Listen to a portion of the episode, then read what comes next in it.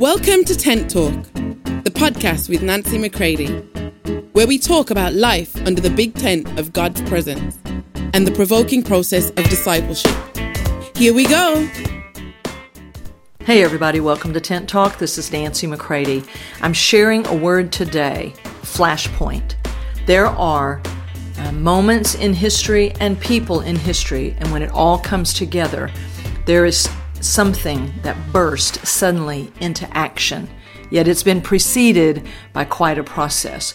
Now, I shared this word in uh, greater depth uh, January 30th, just this past Sunday at Crossroads Church in Council Bluffs, Iowa. You can go on YouTube and find it. I'm sure it's going to show up uh, on my social media. But right here on Tent Talk today, I want you to listen because you can be a flashpoint person who is about to suddenly burst into action that you may not have realized was coming in the ordinary obedience of every day. Come on now. God's up to things, and you're involved in it. Love you all. Hey, everybody. Real quick, let me just say this to you about Flashpoint people they are not just concerned about their salvation. They're concerned about finishing their race, running the full course. You see, your salvation, if that's all you're concerned about, that's really still about you. If you're concerned about finishing your race, my friends, that is about the Father. And then you are going to become a type of flashpoint person in history according to his assignment, according to his measure upon you. It's because you have come to know him. Your satisfaction in him is deep and abiding and ever increasing. It's not stagnant. You're not a person that's just looking to maintain. Now, there are many kinds of people like this uh, in the church history that we often talk about here on Tent Talk. You can look at a Dietrich Bonhoeffer. You can look at A.W. Tozer, Watchman Nee, of course, all throughout the scripture. People who, in the simple, ordinary of every day, they followed his lead. They did as he provoked them. He, he provided everything for them and they lived that out. There are people doing that right now, nameless, faceless people. And just today, I was hearing this now in the world. This isn't in the church, but I realized this person was a flashpoint person and they were very persistent. If you're watching the news, there are things happening within news media, uh, at CNN, uh, there are things that have been happening in government. And don't you sometimes ask yourself, why, though they say they are for these particular causes, why doesn't anybody actually do anything? You come to find out that people knew a lot of things, but they weren't speaking the truth about those things. Now, there's a difference in Christendom of truly covering people in love as God restores them because they've actually owned up to what they have done. It's not a covering in that we all cover for each other because we know each other's sins. And so I won't whistle blow on you. You don't whistle blow on me. That's a whole nother ballgame. And as a person who 100% benefited in life from being truly covered in love while they beat the hell out of me in private by the power of the cross. And, and, uh, listen, uh, listen now, I'm telling you that, that is what every one of us needs under the big tent of God's presence. People who really believe the Father and really know the power of the cross personally and their loyalties lie with the Father. And yes, they will cover you as God breaks you, as He grants you repentance, deep, deep cutting repentance, according to 2 Corinthians 7 9 and 10. A deep grief comes to you that can only come from God. It's a gift.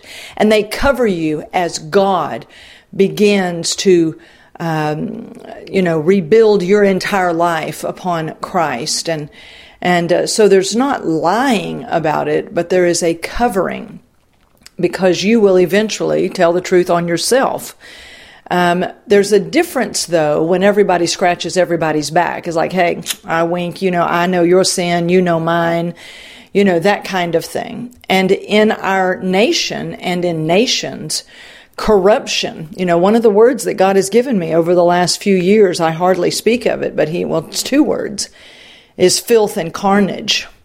That when the filth of man's goodness is exposed and this veneer of, of us being so good, moral, uh, you know, all of that, whether in church or out of church or, or whatever, there's going to be carnage, my friends. It's going to be like an open slaughter. Uh, but it's going to be redemptive in the sense that we're going to stop propping up this delusionary world and we're going to stop propping up things within the church. It's definitely going to happen in governments and all because when God comes to purify, He starts with His people, but it's going to flow through our governments, our streets, our culture, uh, all of that. Not because the church becomes the controlling, dominating force. We, we've already been under a controlling, dominating force. Now, this is about the kingdom of God ruling in the hearts of men and women as they freely choose to respond to God. But my friends, the filth and carnage that's coming in flashpoint moments and flashpoint times through flashpoint people. I heard this today. There was a, a, a, a lady at Fox News, and I'm not being political, I'm just reporting the facts here. All right. Is that uh, she had continued to speak what she knew was true that there was corruption in the government there in New York City. She had lost her in-laws uh, to mishandling of things and great uh, debauchery of of uh, strategies and the way government handled things and and all of that.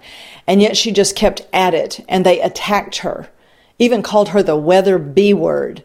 They, they said all kinds of things, but she kept on with what she knew was the truth. And right now we see many things toppling and the exposure of things within people's lives uh, that were uh, full of corruption. Now, of course, I come from the point of view that the more your life falls apart, the more uh, you could be on the edge of a great work of God, and the redemptive work of God can come whenever there is real exposure. So I take no delight uh, in someone's hidden life being brought uh, to light um, just for the sake of, ha, we gotcha. But for the sake of yes that that corruption can no longer flow in that particular way and the redemption of god is closer to you than you know. So we never we can never say that we belong to god and ever lose our redemptiveness the fullness of redemption and however it takes to get there whatever it takes to get there.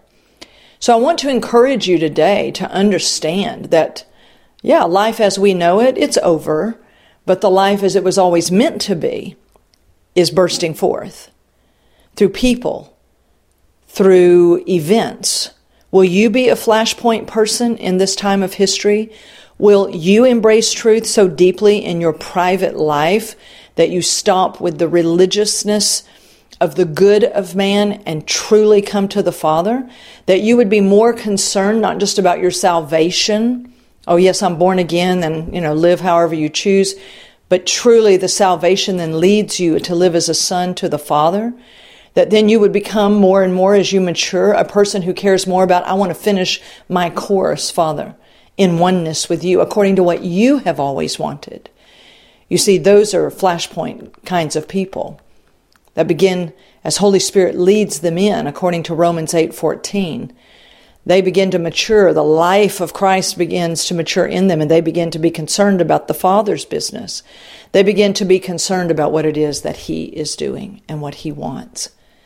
And my friends, there is nobody more for mankind than God Himself, for He came in His Son and redeemed all of mankind. He has a double right to the earth, my friends. He created it and He redeemed it. And I want to be a person who lives in this manner and provokes others to do the same, right in His house first. We can't shake our finger at the world, my friends. We've got to let Him deal with us as with sons so that we can be truly, truly able to speak to the world, hold the door of salvation open to the world, that there may be many more that come to Him. So there you have it for today, Flashpoint 3.0. I hope it encourages you. I hope you will think about it. I hope I did not skim over things uh, and create more confusion uh, than clarity. Uh, but I just wanted to present this to you. If you have a question, if there's something you want to say, please email me at nancy at nancymccready.com. I'm the only one that reads my email, and I would love to hear from you. I love you all. Until next time. For more information on Nancy, please visit nancymccready.com or follow her on social media at nbmccready.